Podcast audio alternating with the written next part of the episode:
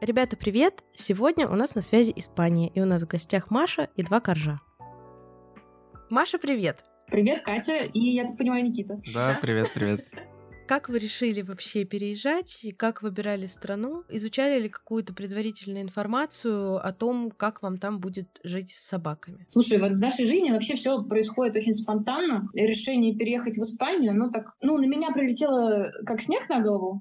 Я была вообще там не в курсе, о чем Никита думает, размышляет и вообще как планирует свою жизнь. Вот он как-то вечером ко мне подошел с вопросом, что ты думаешь на тему того, чтобы переехать жить в Испанию? И я такая, а чё бы нет? Собственно, все, вот примерно так решили. Вот почему Испания? Сюда довольно просто переехать, если у тебя есть деньги, и ты хочешь жить за границей. Это вот тип визы такой, no кратива, она без права на работу.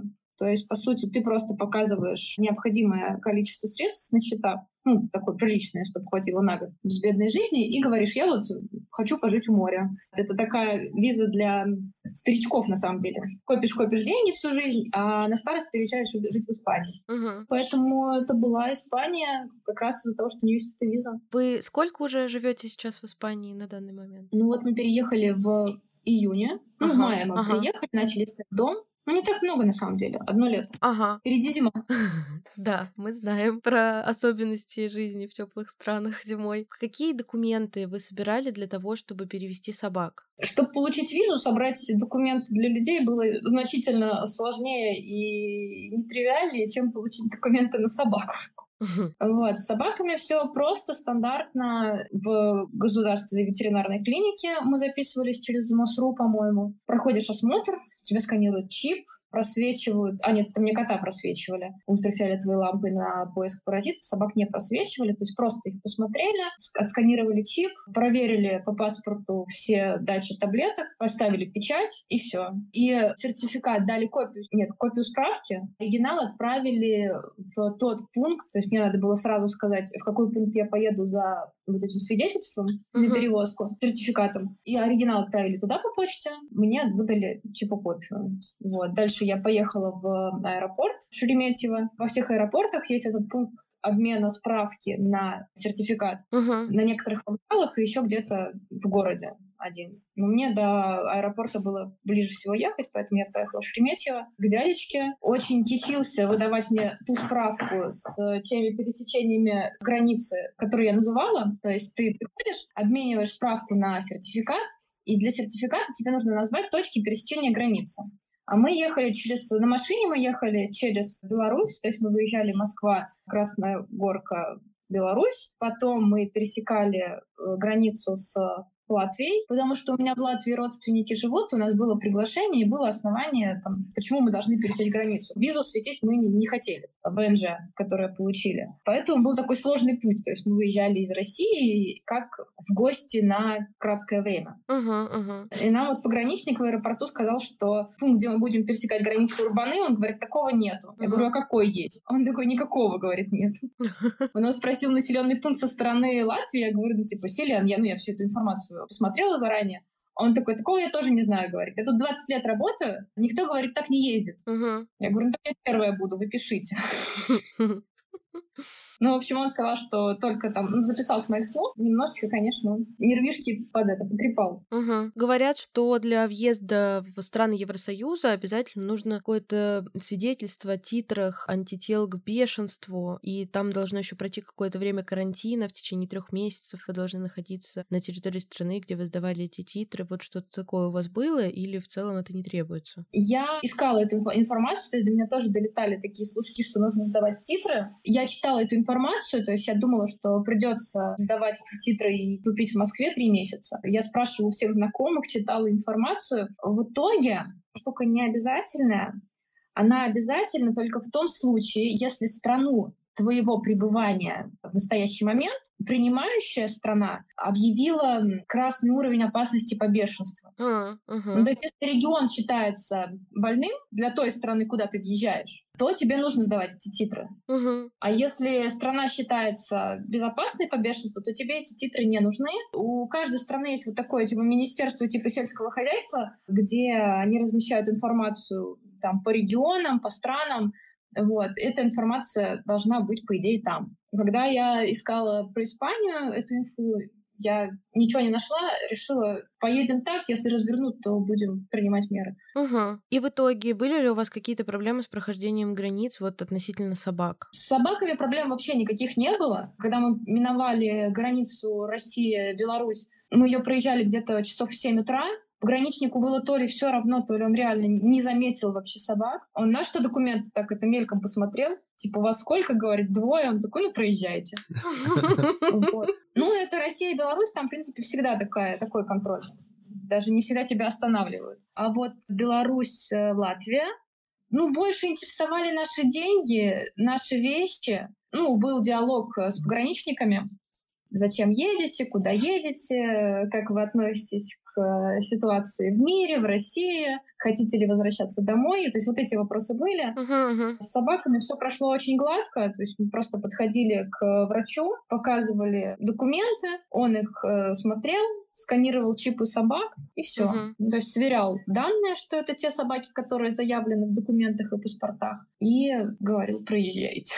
Угу, угу. И потом уже, когда вы въезжали в Испанию, там были какие-то сложности на въезде или тоже, в принципе, так же спокойно все прошло? Ну, смотри, мы же, получается, ехали как? Мы ехали на машине до Латвии, до Риги, угу. Потом мы сели на паром до Германии, чтобы не ехать через Польшу. Угу. Припаромили в Германию, и все, мы уже были на территории ЕС, и о перемещении по территории ЕС, он вообще без границ, без ничего, без всяких контролей. А. У нас было только две границы, которые мы пересекали, это вот Россия, Беларусь и Беларусь, Латвия, все. Mm. Сой, это вообще здорово. Так, угу. А жилье вы искали в Испании заранее, еще в России, или вы там уже как-то на месте определялись? Ну, как я говорю, у нас все происходит в нашей жизни спонтанно. Говорить слово заранее про нашу семью вообще категорически нельзя. Когда мы подъезжали к Испании, мы забронировали себе на месяц виллу, чтобы за это время найти себе жилье на долгосрок. Потому что здесь получается так, что краткий срок, он э, дорогой, а долгосрок нужно искать, ездить, смотреть, нужны уже там документы, нужны уже счета в банке, чтобы снять на долгосрок. Ну, то есть это не та история, которую можно решить удаленно, ну, можно, наверное, начать как-то готовиться. Но в любом случае тебе нужно какое-то время, чтобы получить счет в банке, еще что-то. Угу. И мы решили, что мы будем вот жить месяц вот этим в, в дорогом каком-то доме, ну, условно дорогом, uh-huh. и искать нормальное жилье. Uh-huh, uh-huh. Ну, вот за месяц где-то нашли. И были ли какие-то сложности с тем, что у вас собаки? То есть спрашивали ли про животных? Отказывали ли вам из-за того, что у вас есть животные? Ну, вообще здесь животные есть в каждом доме. И в каждом доме это не одна собака, это там две-три собаки, может быть. Поэтому наличие животных у тебя ни у кого не вызывало никакого шока. То есть мне не приходилось уговаривать, объяснять, что это очень милые собачки, которые очень хорошо себя ведут. Ну, мы смотрели доски объявлений, где есть предложение в долгосрочной аренде. Сперва мы смотрели там, где стоит галочка, что можно с животными, там есть такой фильтр. Поняли, что вариантов очень мало. Те варианты, что есть, они либо уже ушли, либо там не отвечают. Испанцы, они такие довольно неторопливые люди. Поиск еще усложнялся тем, что ты нам нашел жилье, ты пишешь человеку, человек может тебе неделю не отвечать, а потом раз, пять предложений о просмотрах всех тех, кому ты писал за последние две недели. То есть они вообще совершенно неторопливые ребята, и поэтому в какой-то момент мы уже отчаивались найти жилье и стали искать вообще по всем, по всем домам. Угу. Просто, ну, приезжали на просмотр и говорили, что у нас вот две собачки есть. Угу. Они такие, ой, а какие? В принципе, все соглашались. Даже если у них в объявлении не было галочки, что можно с животными. Угу. Вот в этом доме, в котором мы сейчас живем, изначально он был не pet-friendly, угу. но хозяева сказали, мы согласны. Ой, а скажите, пожалуйста, в каком районе Испании, в каком городе и районе вы остановились в итоге? Вот это, наверное, единственное, о чем мы думали заранее, кстати. Угу. Изначально мы вообще хотели ехать, ну вот если смотреть на карту, на левую сторону Испании, туда, к океану, потому что там прохладнее климат. В принципе, я там бывала уже, отдыхала у подруги. Угу. Просто потому что там прохладнее, а у нас собаки, как бы собаки, сорок градусов жары, немножко вещи несовместимы. Угу, угу. Но в итоге изначально мы приехали, вот жили рядом с Барселоной, потому что, ну, получать все документы, открывать счета, там, прописку делать, это все надо в Барселоне было делать. Угу. Поэтому мы остановились около Барселоны, пожили там месяц, месяц и поняли, что, в принципе, это не так уж и плохо по жаре. То есть можно выйти утром, если очень надо, часиков восемь, погулять с собаками еще не жарко. В принципе, после восьми вечера тоже комфортная температура, и можно выйти на длительную прогулку с собакой. На участке всегда есть тенек от деревьев, на гигиенический выгул можно там недалеко ходить, а вот на участке где-то. И, в принципе, жить можно. Потому что все равно там большую часть времени ты находишься дома, и собаки там двадцать четыре на семь на улице находиться вообще не обязательно для жизни. Uh-huh. Вот, а дома прохладно и хорошо. Поэтому остановились на Синджесе, собственно, там, где нашло. Нашелся дом, там остановились. Uh-huh. Недалеко от Барселоны, нам полчаса на электричке до Барселоны или там полчаса на машине, прям на берегу моря. Uh-huh. Круто. Ты сказала, что там, в принципе, у всех есть собаки или какие-то животные, но вот этот конкретный район, достаточно ли много у вас там других людей с собаками? Есть ли, может быть, какие-то специальные зоны там для выгула собак, собачьи площадки? Чувствуется ли наличие какого-то собачьего комьюнити? Собачье комьюнити есть, но оно очень разительно отличается от российского. Угу. Если в России в последнее время появился такой культ собак, может, это для меня в последнее время, а так сам по себе формироваться он начал несколько десятков лет назад. Я когда задалась вопросом, как бы, куда пойти вообще с собачкой, чтобы собачку развивать, вариантов было много. Бассейн, ноузворк, аджилити, пасьба, залы хендлинга, выставки, и можно, в принципе, было в своем районе найти все эти места. Конечно, если ты там хотел конкретно куда-то в школу поехать, приходилось ехать в соседний район, например, в Москве. На пасьбу, понятно, приходилось ездить в область. Здесь я как бы пока еще не искала эти места, потому что, ну, не так много времени прошло. По-хорошему, надо повторить это через годик, потому что уже будет больше времени разобраться во всем и вся. Сейчас, конечно, основное внимание уходит на вот обустройство быта. Прям в нашем районе каких-то специализированных площадок или заведений для собак нету, но есть замечательные соседи,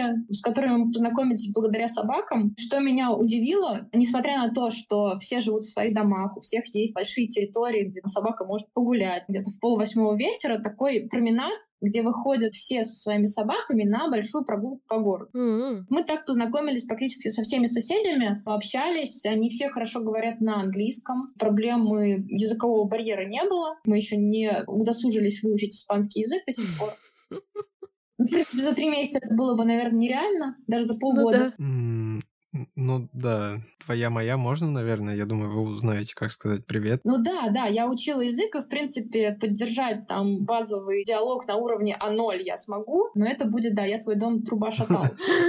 Также нам наши соседи рассказали про замечательную зону для выгула собак. Здесь есть один участок огороженный, он, видимо, чей-то, но там нет никакой стройки, ничего вообще не происходит, то есть это просто газон, не кошеный, высокая трава, это даже не газон, это просто заросли какие-то, огороженные заборы, где всегда появляются дырки в заборе. И туда отпускают все своих собак на такой свободный выгул, чтобы не по асфальту ходить и по клумбочкам придорожным, а вот именно по траве погулять. Угу, это прикольно. А есть ли какие-то ограничения по нахождению с собакой на пляже? Есть. Здесь лето, это с середины июня, то есть если в России лето начинается с первого июня, то здесь пятнадцатого, соответственно, заканчивается оно с пятнадцатого сентября. Угу. И в летний период, это считается высоким сезоном, на пляже с собаками нельзя. Ну, есть такие какие-то закоулочки, дикие такие небольшие пляжики, куда с собаками можно, угу, но на официальные пляжи нельзя. Но когда заканчивается лето, вот с пятнадцатого сентября с собаками можно спокойно ходить на пляж, купаться в море. Ждем с нетерпением этого времени.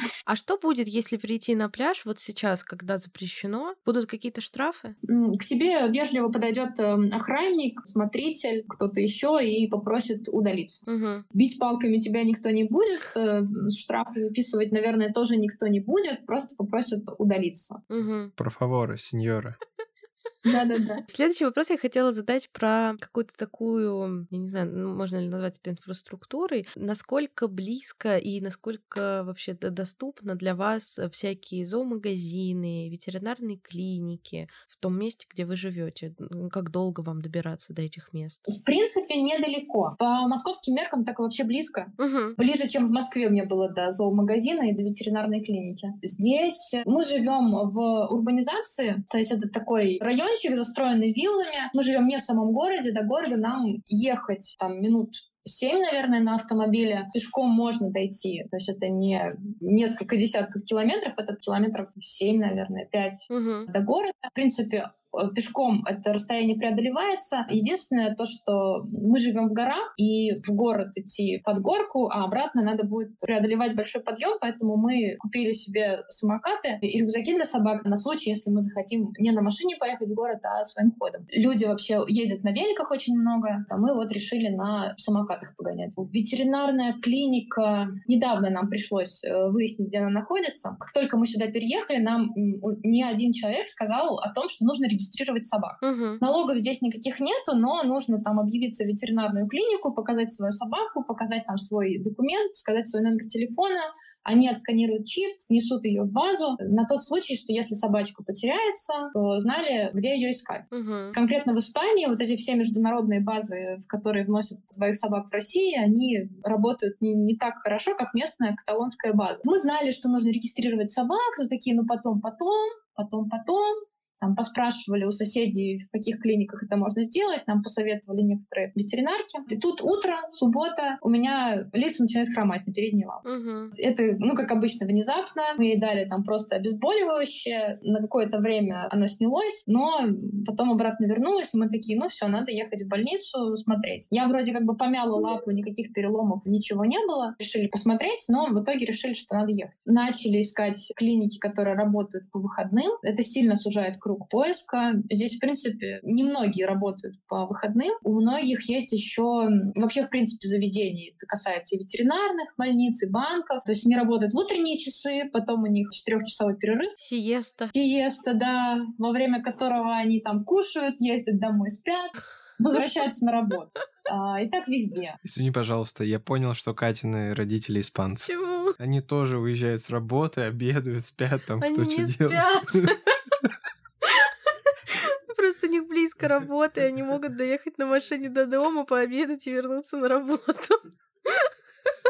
Ну вот, так что они знают, что такое жизнь в Испании в плане трудового графика рабочего. И, в общем, мы стали искать эту больницу, которая все-таки работает в субботу. Нашли. У всех клиник, которые мы находили, есть номера телефонов, на которых есть WhatsApp, куда ты можешь написать, спросить про прием, там можно ли приехать. Не обязательно звонить, записываться. Все это можно решить в мессенджере. Это гораздо удобнее, потому что там, опять же, у нас нет еще языка. Угу. Можно написать по-английски, можно пользоваться переводчиком, написать там все тоже по-испански, если там перевести ответ, если тебе ответили на испанском, это очень удобно. И в одной клинике, куда мы отправили видео, как Лиса наша хромает, сперва нам сказали, приезжайте в понедельник, после видео сказали, приезжайте срочно, через полчаса есть время. Oh. Ну, мы где-то минут десять ехали до больнички, с учетом времени на парковку. Uh-huh. Заодно как раз зарегистрировали собак. Нам сказали, что с лапами сильный ушиб, переломов никаких нету. Выписали там противовоспалительные, которые прямо там можно было в этой больнице купить. Uh-huh. Сказали приходить там через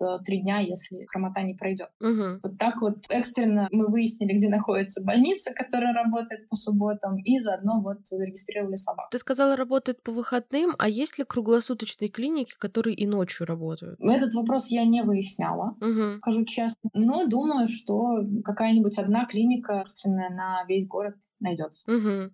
А в целом, вот вы посетили ветеринарную клинику уже как пациенты, у которых была какая-то проблема. Если сравнивать уровень ветеринарных услуг в Москве и в Испании, где вы сейчас находитесь, что ты можешь сказать? Да, в принципе, я бы не сказала, что сильно хуже или сильно лучше. Мне кажется, так же. Угу. Мы приехали, нас сразу взяли в оборот, завели в кабинет, мы не ждали. В Москве, я помню, даже если ты записываешься на определенное время, все равно там небольшое ожидание есть. Угу. А здесь как-то вообще не было. Практически не было, кстати, других собак. То есть мы были оба раза. Вот мы первый раз приезжали с лисными лапами, а второй раз мы приезжали Терри регистрировать, потому что мы на Терри документы не взяли с собой в первый mm-hmm. раз. Оба раза там практически никого не было. Все очень быстро. Врачи приветливые, все объясняют, хорошо говорят. Ну как хорошо? Достаточно говорят на английском. Угу. Я там задавала вопросы по обработке, потому что я там знаю, как эти препараты называются в России, но не была уверена, что я правильно знаю, как они называются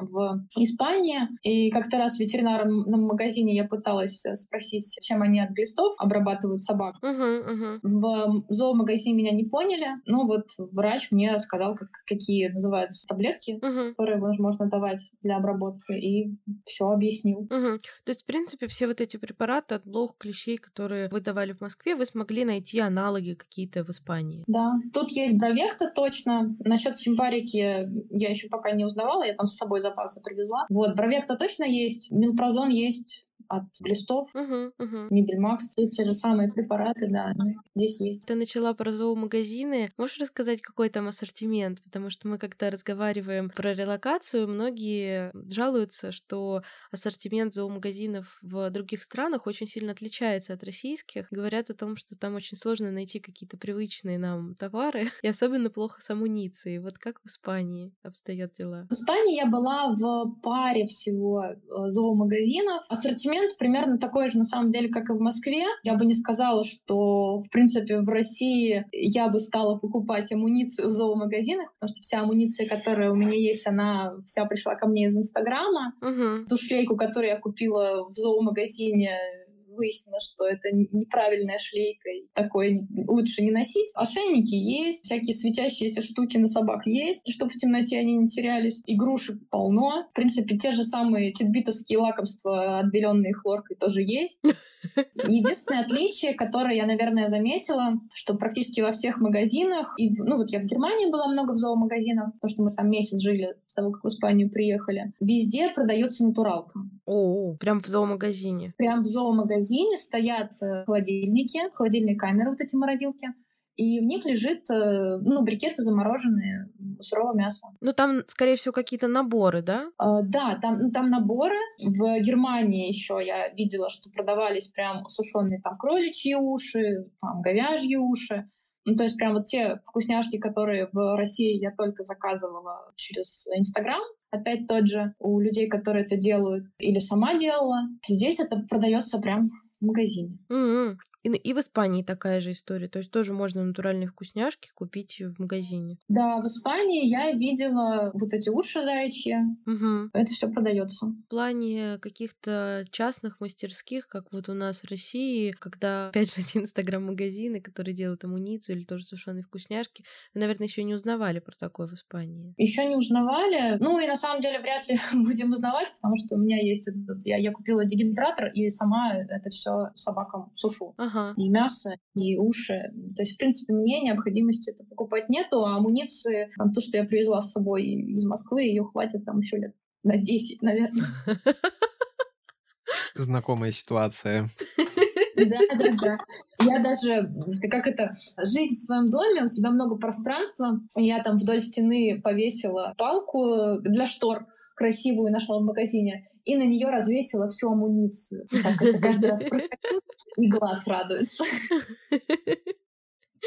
А как ты можешь вообще описать среднестатистического собачника в Испании? Вот какой он? Очень интеллигентные люди, которые, несмотря на наличие придомовой территории достаточно большой, каждый день выгуливают собаку, потому что, ну, мне кажется, они понимают, что это нужно, что собака угу. не может жить в закрытой территории, нужны другие запахи, нужна социализация. Если в России очень тяжело иногда было находить коннект с другими собачниками, всегда там находились какие-то странные взгляды, там, вот эти подтягивания собачки за поводок, когда та пытается понюхать другую собачку, там, оттаскивание uh-huh. собак, от, когда они там нюхают что-то. Ну, то есть такое я видела сплошь и рядом. То есть здесь они все спокойные, на чиле, на расслабоне. Куда собачка пошла, туда они и пошли. Собачка побежала, ты побежал со всех ног за ней. Они как-то очень, ну, как-то понимают, что ли, вот эту культуру общения с собаками. С ними со всеми можно найти прям приятный общий язык. Угу. Это очень здорово. Мне кажется, очень много, да, зависит от состояния хозяина. И если хозяин такой весь на чиле, то и собака тоже такая: у меня все хорошо.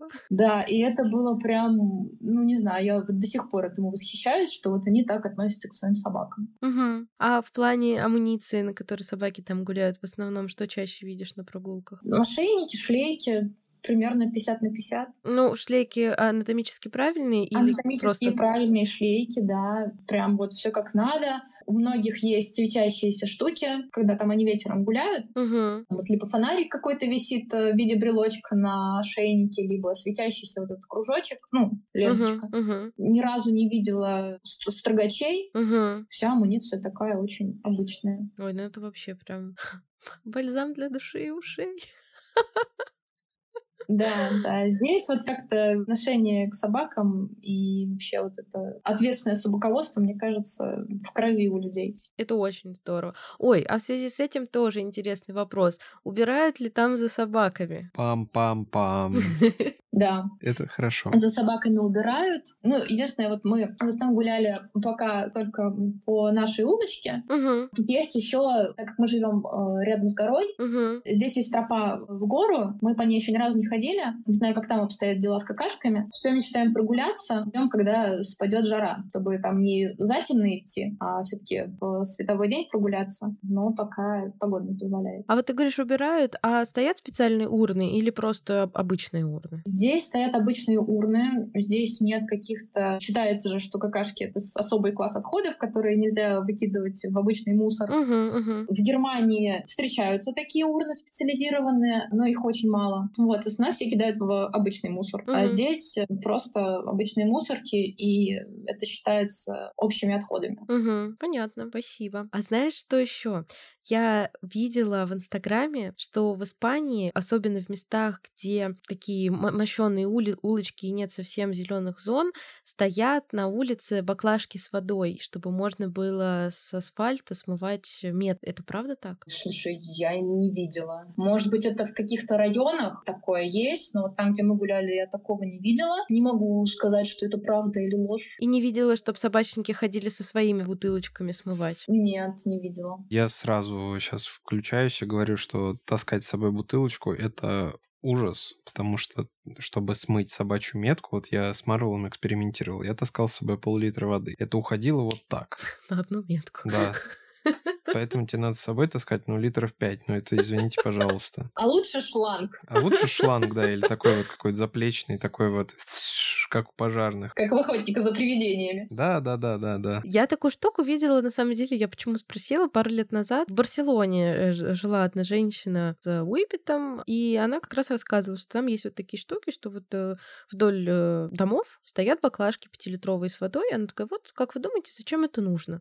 Ну, естественно, никто не догадался, она никто сказала, вот, тут, да, да, тут смывают вот мочу с улиц. Слушай, тут в Испании все вот эти вот поселения, то есть если в Москве это какие-то районы такие крупные. Здесь это такие ур- ур- урбанизации или коммуны такие. Угу. Каждый есть свои правила. И это вполне могло быть, что вот в том жилом комплексе, где жила эта дама, это вполне могло быть решение вот как раз той коммуны, где находился этот дом. Угу, угу. Вот мы тоже, когда искали вариант, где жить, мы хотели, чтобы обязательно был бассейн. Вот, и вплоть угу. до того, что в разных урбанизациях были разные правила нахождения на территории. То есть где-то там нельзя собак на территории дома выгуливать. Ну, вот этой урбанизации, где стоят твои дома, то есть обязательно нужно выходить выгуливать на, на, как бы за пределы этой территории. Там где-то нельзя находиться у бассейна с животными, где-то можно находиться у бассейна с животными. Это все очень такие локальные правила, которые устанавливает именно вот сам, сам вот этот коллектив. Угу. Как обстоят дела с бродячими собаками? Вообще есть ли они в Испании? Я не видела ни одной. Угу. Вру, одну видела в старом месте, где мы жили. Возвращались когда-то и увидели бродячего пса. Я подумала, что он потерялся. Мы хотели его подозвать, но он был довольно дикий, к рукам не шел. Вот, я хотела посмотреть, есть ли на нем адресник, но мимо там проходила женщина и сказала, что это типа бродячий пес, его все знают, его все подкармливают. Угу. три-четыре месяца, получается, одну собаку я видела. Угу. Ну, то есть это скорее такое исключение из правил. Вообще здесь их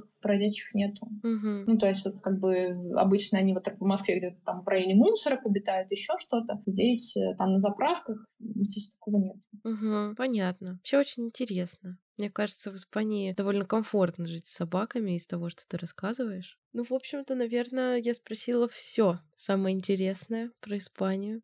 Единственное, у меня есть еще такой коронный мой вопрос, который я всегда всем задаю в конце. Прошу назвать три вещи, которых тебе не хватает в Испании, которые у тебя были в России, и три вещи, которые сейчас есть в Испании, которые намного круче, которых вот не было в России. Естественно, связаны с собаками. А то я уже начал думать. Там море, вино, солнце, все. Бассейн. Бассейн, четыре уже. Ну,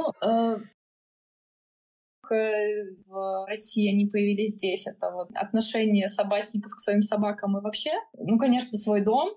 Мы в Москве жили в квартире. Ну, наверное, это можно было и в Подмосковье тоже дом снять. И, в принципе, было... Ну, не там же, конечно же, не так было. Вот. А чего не хватает... В Москве, опять же, вот сильно развито всякое собачье воспитание, дрессировка и вот этого всего. Здесь этого, конечно, нет. Вот я буду сейчас через какое-то время искать овец здесь, потому что в Москве мы очень плотно занимались пасьбой, и Лиса сдала уже испытания и уже выступает на, выступала на состязаниях по пасьбе. Терри начинала только готовиться к испытаниям. Я точно знаю, что есть в Швейцарии пасьба. Думаю, что здесь тоже есть что-то, надо просто поискать. Вот. Но пока этого нет.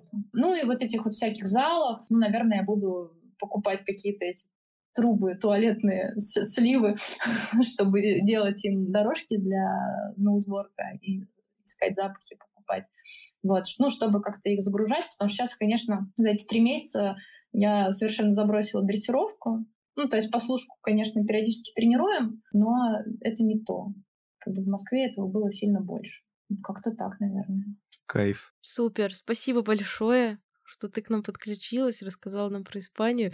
Я все время говорю в конце каждого выпуска, который мы записываем про релокацию, что хотела бы, наверное, переехать в ту страну, которую мы обсуждаем. Вот с Испанией прям такое какое-то ос- особое чувство приятное. Ну да, здесь очень тепло. Плюс тридцать днем, feels like сорок два. Не, но самое главное, что мне очень понравилось, это то, что собачники так э, относятся к собакам, и что в целом вот такая какая-то культура собаковладения, она существует. Это всегда приятно. Спасибо тебе еще раз большое, что ты согласилась, что мы все-таки сконнектились, нашли, нашли то самое время, да? Да, будем тогда на связи. На связи, давай, пока-пока. Спасибо, пока-пока. А на этом все. Спасибо, что дослушали этот выпуск до конца. Оставляйте нам лапку в комментариях и делитесь этим подкастом с друзьями. Пока-пока.